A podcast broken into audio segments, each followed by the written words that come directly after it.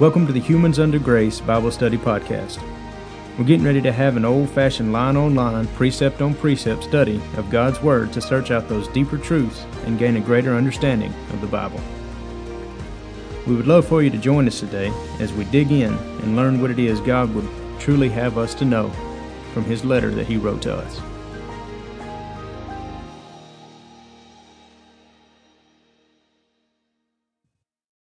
Hey, all right, here we are. Uh, welcome into the Humans Under Grace Bible Study Podcast. Uh, we're going to start a new book today, all the way back at the very front of the Bible Genesis, chapter 1, verse 1. This book, Genesis, is crucial uh, to understand at least these first six chapters for the understanding of the rest of the Bible.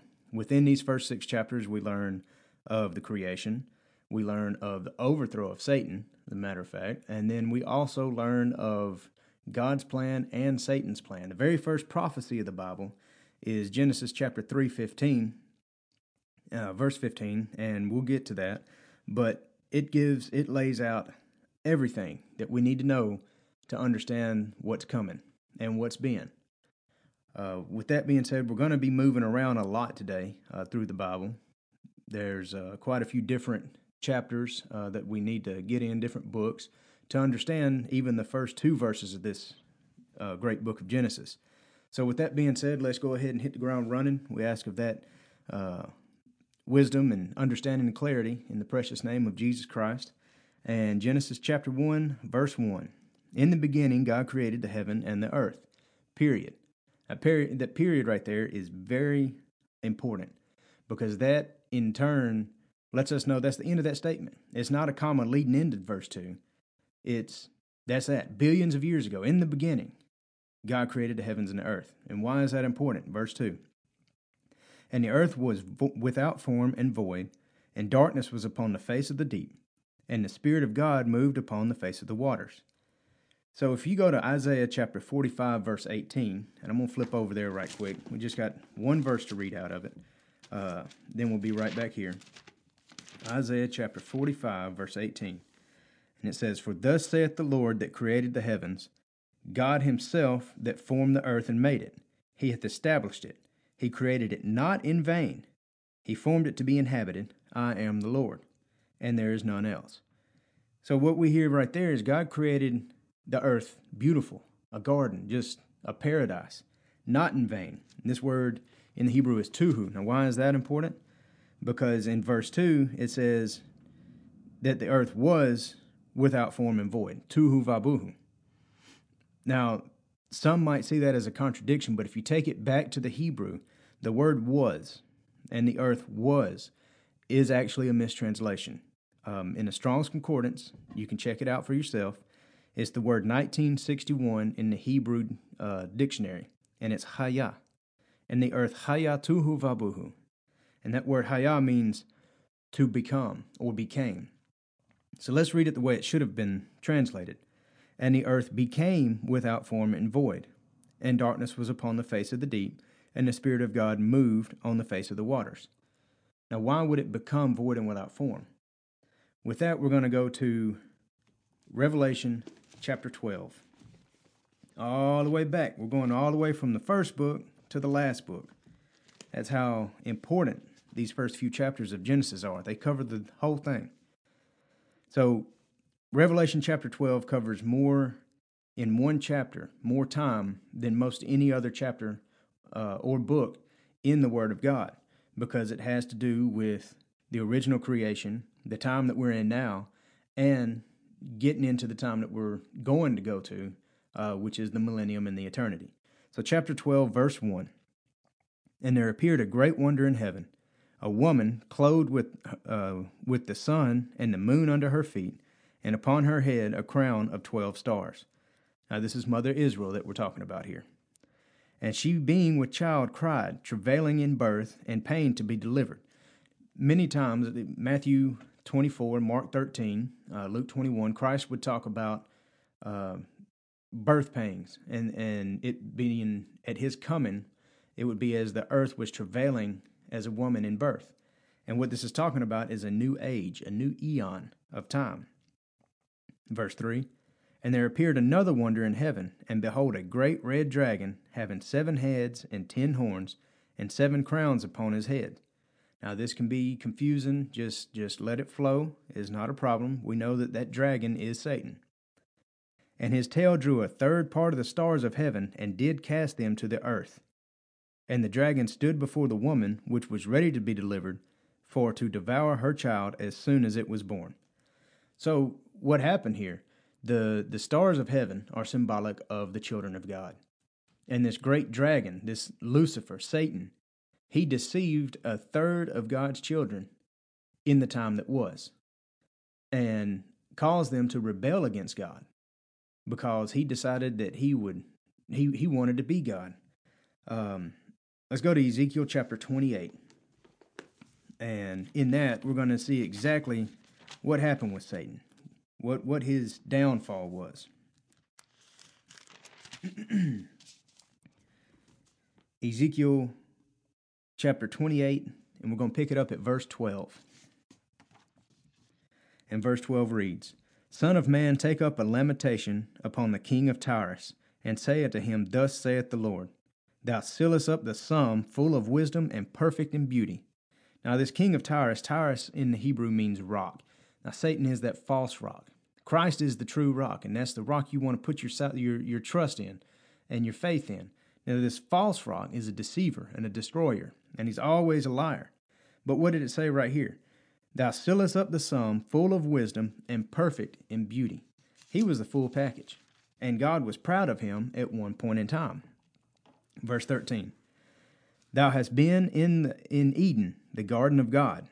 And this Eden, it means um, a paradise uh, the the paradise that was, and also this is given evidence that this is that serpent, the old devil, uh, that was in the Garden of Eden that tempted Adam and Eve. Every precious stone was thy covering the sardius, topaz, and the diamond, the beryl, the onyx, and the jasper, the sapphire, the emerald, and the carbuncle, and gold. The workmanship of thy tabrets of thy and of thy pipes was prepared in thee in the day thou wast created God created Satan. He didn't just show up and uh, he didn't create himself or anything like that. God created him. He is one of God's children, just as we are God's children. Verse 14 Thou art the anointed cherub that covereth. Now, this is before the fall. This is before what we just read of in Revelation chapter 12, where he drew a third of the stars. At this point, he was basically an archangel. He was like Michael or Gabriel, and he covered the mercy seat. He was a guard over the throne of God. He had worked his way up, being so trustworthy, so wise, and so loyal to God that he was the guard of God's own throne. And I have set thee so, God put him there. Thou wast upon the holy mountain of God. Thou hast walked up and down in the midst of the stones of fire. He was right there at the altar. He was right there at the throne. Thou wast perfect in thy ways from the day thou wast created, till iniquity was found in thee. By the multitude of thy merchandise, they have filled the midst of thee with violence, and thou hast sinned. So he just, he saw he was pretty, he saw he was beautiful. He knew he was wise, as it says in uh, Genesis chapter 3. He was more subtle than any beast of the field. That means more cunning, more wise than anything on earth. And he, so basically, his ego started swelling up, his pride started swelling up. Therefore, I will cast thee as profane out of the mountain of God, and I will destroy thee, O covering cherubim, from the midst of the stones of fire. He's the only. So you, you want to talk about the, or, or many people talk about the son of perdition and are confused about it. Right here, this is the only entity that is called by name that God has sent to be destroyed. That's that's perdition, to be to perish. Thine heart was lifted up because of thy beauty. Oh, he, he was something. Thou hast corrupted thy wisdom by reason of thy brightness. He just thought he was a little smarter than God. Thought he wanted to be God. Figured, hey, I'm guarding it. I'm I'm guarding guarding this throne of God. So I must be a little smarter, a little more powerful than everybody around. Maybe I ought to be God. That's that's not good. I will cast thee to the ground, I will lay thee before the kings. that they may behold thee. Isaiah chapter 14, uh, verses 15 to 17 says that in that time, in the millennium, he will be cast into the abyss. And the children of God will walk by and look upon him and say, Is this the man that that deceived the world? This guy right here? 18. Thou hast defiled thy sanctuaries by the multitude of thine iniquities, by the iniquity of thy traffic. Therefore will I bring forth a fire from the midst of thee, it shall devour thee, and I will bring thee to ashes upon the earth in the sight of all them that behold thee. That's not a good thing. That is his death sentence right there. People wonder, oh, well, what about this and what about that? Well, right there, God just said, He will destroy Satan. All that all they that know thee among the people shall be astonished at thee. Thou shalt be a terror, or thou shalt be a terror, and never shalt thou be any more. He's gone. His death sentence is sealed right there. His fate is sealed, and he will never again bother us. So, at that time, though, during this rebellion, a third of God's children followed this guy, this character, this Satan, this deceiver, this one that was full of wisdom and beauty. Now, in Jeremiah chapter 4, God explains exactly what happened here. Uh, at this rebellion, how did God handle this situation for the time being? Because obviously we know Satan's still around. He's not dead yet, but he will. Jeremiah chapter 4. We're going to pick it up in verse 22. Verse 22 For my people is foolish. This is God speaking. They have not known me. They are sottish children. Sottish is an old Anglo Saxon word uh, connected with sod or dirt. So he's saying they're dumber than dirt, is what he's saying here.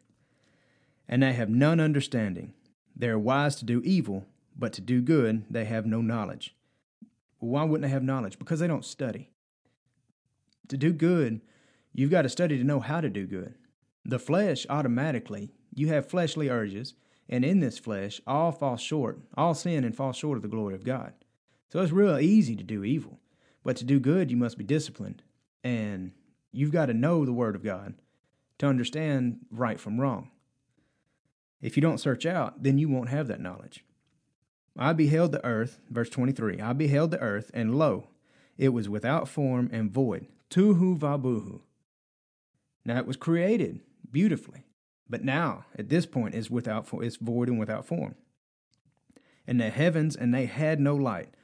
God had just become very irritated. I beheld, and the mountains, and lo, they trembled, and all the hills moved lightly. I beheld, and lo, there was no man, and all the birds of heaven were fled. Now, many might say that this is Noah's flood that this is talking about. Well, there was no man, and all the birds were fled. Well, we know that Noah and his family was on the ark, and two of every flesh was on the ark. So this is not that. In the Greek, this is called the katabo, the overthrow. I beheld, and lo, the fruitful place was a wilderness, and all the cities thereof were broken down at the presence of the Lord and by his fierce anger. He was mad. His basically pride and joy, this Satan that was the the perfect the full package had just come up and tried to rebel, tried to take the throne from God. Now that'll that's just not that that will run God hot. And did run God hot. Verse 27 For thus hath the Lord said, The whole land shall be desolate, yet will I not make a full end. Now, what is this full end he's talking about? He destroyed that time he didn't destroy the the earth, the eretz, the terra firma, but he destroyed that eon. You might say, well, well what are you talking about here? We're going to go to 2 Peter chapter 3. And Peter really brings this out. Uh, he does a great job of explaining that there are different times, uh, that there are actually three different ages. Uh, 2 Peter chapter 3, and we will pick it up. Let's just pick it up in verse 1. We'll just we'll just take it straight through. Verse 1 The second epistle, beloved, I write unto you in both which I stir up your pure minds by way of remembrance. What he's saying is, we knew this before. Let, let me remind you of what, what's going on. That you may be mindful of the words which were spur- spoken before by the holy prophets and of the commandment of us, the apostles of the Lord and Savior. So this is this is everything that's been spoken. Let's just talk about it for a minute. Is what he's saying. Verse three. Knowing this first, that there shall come in the last days scoffers walking after their own lusts. So they're gonna, oh, God's not coming back. Oh, you know, it's just whatever. We, we'll live to die another day, eh, pretty much. Verse 4 And saying, Where is the promise of his coming? For since the fathers fell asleep, all things continue as they were from the beginning of creation. All the end's not going to come. My, my, everybody for the last few generations, for the last hundreds of years, have said, "Oh, the end is coming. This is the last generation." Well, if you look around today at the rate prophecy is being fulfilled, the fact that we are in the fig tree generation, that Israel became a nation in 1948, setting out that shoot to begin that generation, the end is near. It is coming sometime during this generation. Uh, now, there are different lengths of years for generations. There's a 40 year generation, a 70 to 80 year generation, and a 120 year generation. So, when will it come? We don't know. We don't know the exact day or the hour, but we are to know the season, and we are in that season. Verse 5 For this they willing, willingly are ignorant of, that by the word of God the heavens were of old, and the earth standing out of the water and in the water. This don't say when, it just says in the beginning. Uh, whereby the world that then was, being overflowed with water, perished. Now, this is that rebellion. This is that overflowed right there. It's katakluzo in the Greek, and it means a raging wave, uh, a raging wave being dashed down or overthrown. Uh, verse 7 But the heavens and the earth, which are now by the same word are kept in store, reserved unto fire against the day of judgment and perdition of ungodly men. So we got the earth that was, and this is before flesh entered into this earth. Now you might say, well, what do you mean before flesh entered into this earth? God created all souls for his pleasure. Last verse of Revelation chapter 4. And we were all created at the same time, which you can read in Proverbs chapter 8, if my memory serves me right. And every soul that was created is God's because God created them. Ezekiel chapter 18, verse 4 will document that. You can't give your soul away to anybody, you can't sell your soul. God owns your soul already. It's just if you're going to love Him or not. And that's the whole reason that we're here, is because of this rebellion in that first age, that first eon, when we were all in our spiritual bodies instead of God killing a third of his children. And if you look around, we're all God's children, okay? We're all in our souls, or, or our souls were all created by, by God. And in the world today, there are around 7 billion people. And if you go all the way back and follow the, the, the math and all that kind of stuff, you're looking at around 14 billion people from day one a third of 14 billion, just say 15 to make the numbers easy, a third of that is 5 billion children that he would have had to kill at that moment. I can't even think of hurting one of my children, much less 5 billion. So God allowed us to come through in the flesh in this age, whereby the, the, the heavens and earth, which are now, by the same word, God created these what we're in now in the flesh, so that we're born of woman innocent to make up our mind whether we love God or whether we're going to follow Satan. Well, I hope you love God. You're studying this word, I'm sure you do love God. Uh, verse 8 But beloved, be not ignorant of this one thing that one day with the Lord is a thousand years, and a thousand years is one day. Now, this points to the Lord's day, that millennium, that, that, that millennial kingdom that's set up and that's a a very interesting subject as far as um, redemption, I guess you could say, teaching, and that that'll probably be another subject for another time. Uh, verse nine. The Lord is not slack concerning his promise, as some men count slackness, but is long suffering towards us, not willing that any should perish, but that all should come to repentance. He don't want to kill a single one of his children. Satan's already gone. And there are a few others that aren't mentioned by name, but just a number, that are gone also. That's the fallen angels that you read of in Genesis chapter 6. You can also read of them in Jude. And at the seventh trump, they are gone. They're, they're blotted out. And Satan is also one that is destined to die. Other than that, God don't want to lose a single soul. Verse 10 But the day of the Lord will come as a thief in the night. It's going to be a surprise. In the which the heavens shall pass away with a great noise, that seventh trump, and the elements. Now, in the Hebrew, this is stoicheion, this is the rudiments, the wickedness, shall melt with fervent heat. The earth also and the works that are therein shall be burned up. Now, all these wicked rudiments, that's what it's talking about the bad works, the evil works, they're going to be done away with right then. Verse 11 Seeing then that all these things shall be dissolved, what manner of persons ought you be, ought you be in all holy conversation and goodliness? Seeing that all the evil is going to get blotted right then, that, that the, the evil works are going to be gone, we need to strive to do a little better. We need to strive to be to, to follow God's word. We don't need to, to follow Satan stuff. Verse 12 Looking for and hasting unto the coming of the day of God wherein the heavens being on fire shall be dissolved, and the elements shall melt with fervent heat. Now, the day of God that comes back is after that millennium, after the day of the Lord. Now, these are two different times. And that time, whenever he returns, is when that lake of fire is opened up, and all those who don't receive the second resurrection will be cast in for the second death and blotted out completely. Verse 13 Nevertheless, we, according to his promise, look, for new heavens and a new earth.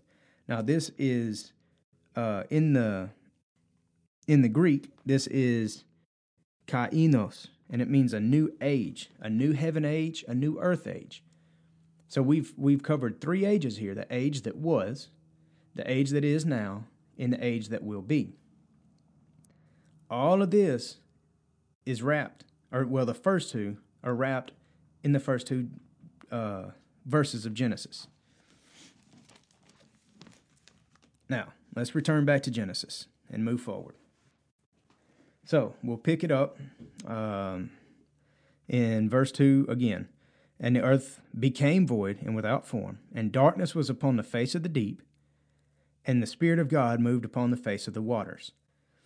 In the Hebrew, this goes quite a bit deep, deeper than what it is said here. Um, just in passing, we'll just we'll just run through it right quick. Uh, and the darkness was upon the face of the deep. This darkness is wickedness, um, and was was upon the face of the deep, meaning it was the the deep is uh, tehom, and it means the abyss. So this darkness is choshek or evil. So the wicked the wickedness was in the abyss. Satan drew a third of the stars. They were rebelling against God. God put a stop to it, put Satan in the abyss for a moment. And the Spirit of God moved upon the face of the waters. This word moved is rakaf in the Hebrew, and it means to brood, to think very deeply about something that's angered you. So the Spirit of God was brooding over what had happened. He was hot, he was mad. And we learn in Revelation chapter 17 that the waters are the people. So this can be read spiritually. If you take this in the spiritual sense, in the beginning, God created the heavens and the earth, period. And then during that time, Satan rebelled, and the earth became void and without form. Satan was cast into the abyss for a time, cast over near it, and the Spirit of God brooded, was angrily thinking, while being in the face of the children, standing in front of his children that were rebelled against him. Just I mean, just imagine this. You've got a third of your creation has come up against you. And this is God. I can't say you or me because obviously we don't we can't think on the higher of, of plane as God can. But at this point, they have come against you and you've snapped. Uh, and by snapped, I mean you've ended that. That's done. Rebellion's over. Knocked out that age. And he's thinking, how are we going? Am I going to kill my children? Or am I going to give them a chance? Verse 3 And God said, Let there be light. And there was light. This word light is or. It's 216 in the Hebrew, and it means glory or happiness. The Spirit of God, that light, that Shekinah glory, showed up. And he said, Okay, we got this. And God saw the light, and it was good. And God divided the light from the darkness. Again, this darkness is choshek, evilness, wickedness. So he's got good and he's got evil. And at this point, he's not moved away from the face of the waters, okay? So just kind of keep that in your mind spiritually. The souls are there, and God is doing this. And God called the light day, and you'll notice that is a capital D. And he called the darkness, or in the darkness, he called night, and that is a capital N. And the evening and the morning were the first day. So you've got the glory and you've got the wickedness. And God said, Let there be a firmament in the midst of the waters, and let it divide, the waters from the waters. And God made the firmament, and divided the waters which were under the firmament from the, from the waters which were above the firmament. And it was so. And God called the firmament heaven, and the evening and the morning were the second day. Now, a lot of people get confused over this light because the sun and the moon and the stars ain't there yet. It's the glory of God.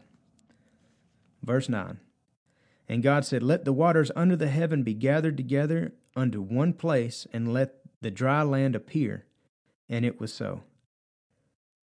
A lot of people, you know, you, you want to like the Grand Canyon and stuff. People say it took millions of years for that to happen. If you get if you talk to archaeologists, they'll say this looked like something that happened very quick, within a matter of days, maybe weeks. This right here, gathering all the waters into one place and pulling that dry land up, that would cause extreme erosion. Uh, the Grand Canyon being evidence of one of these places that this was the recreation, the reforming of the earth into what it is now. Verse 10 And God called the dry land earth, and the gathering together of the waters he called the seas. And God saw that it was good. Verse 11 And God said, Let the earth bring forth grass and herb yielding seed, and the fruit tree yielding fruit after his kind, whose seed is in itself upon the earth. And it was so. And the earth brought forth grass and herb yielding seed after his kind, and the tree yielding fruit whose seed was in itself after its kind. And God saw that it was good.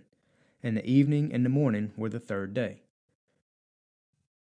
Verse 14 And God said, Let there be lights in the firmament of heaven to divide the day, lowercase d, from the night, lowercase n.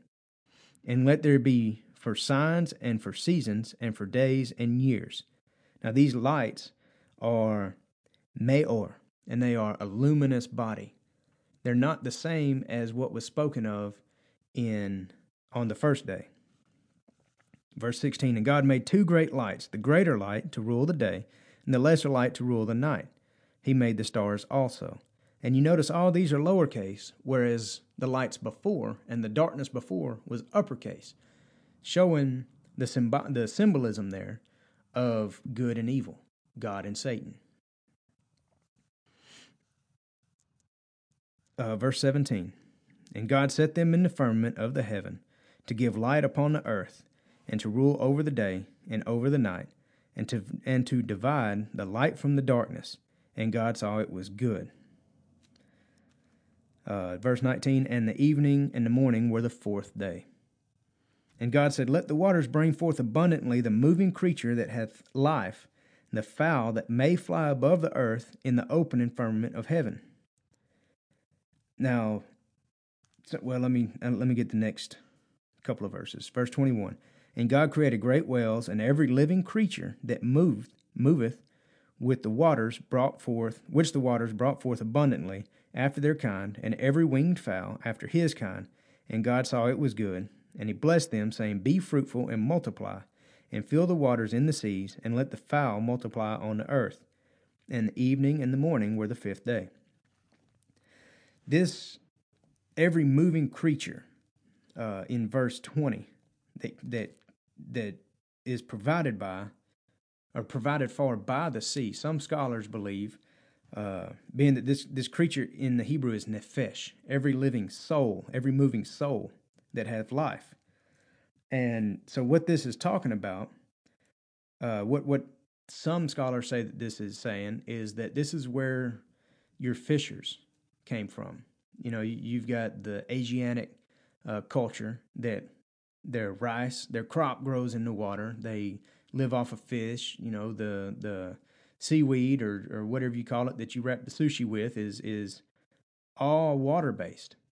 And so some scholars say that this is the creation of those peoples. Um, verse 24. And God said, Let the earth bring forth the living creature after his kind, cattle and creeping thing, and the beast of the field after his kind. And it was so. And God made the beasts of the earth after his kind, and the cattle after their kind, and everything that creepeth upon the earth after his kind. And God saw that it was good. So we're going to stop there for today uh, because we got to get into some more Hebrew in verse 26. We'll pick it up in verse 26 tomorrow or, or in the next time. And it really gets interesting. Um, I hope that this wasn't too much. I hope it didn't confuse you too much. Uh, just let it flow. And in everything. If you have a Strong's Concordance and a King James Version Bible, you can check out everything that I've said. And uh, I encourage you to do that. Je- uh, Jeremiah chapter 5, verse 17 says, Cursed is the man that believeth on man. So don't trust any man when it comes to God's word. Do your work. Seek it out yourself. Study, as it says in 2 Timothy chapter 2, verse 15. Study to show thyself approved, a workman being not ashamed, needing not be ashamed, rightly dividing the word of God. May God bless you and have a great day. Thank you for joining us today for this episode of the Humans Under Grace Bible Study Podcast. If you have any questions, you can go to our website at www.humansundergrace.com and under the Contact Us page, submit your question. Also, you can write to us at Humans Under Grace, P.O. Box 1467, Tatum, Texas 75691. Thank you, and God bless you.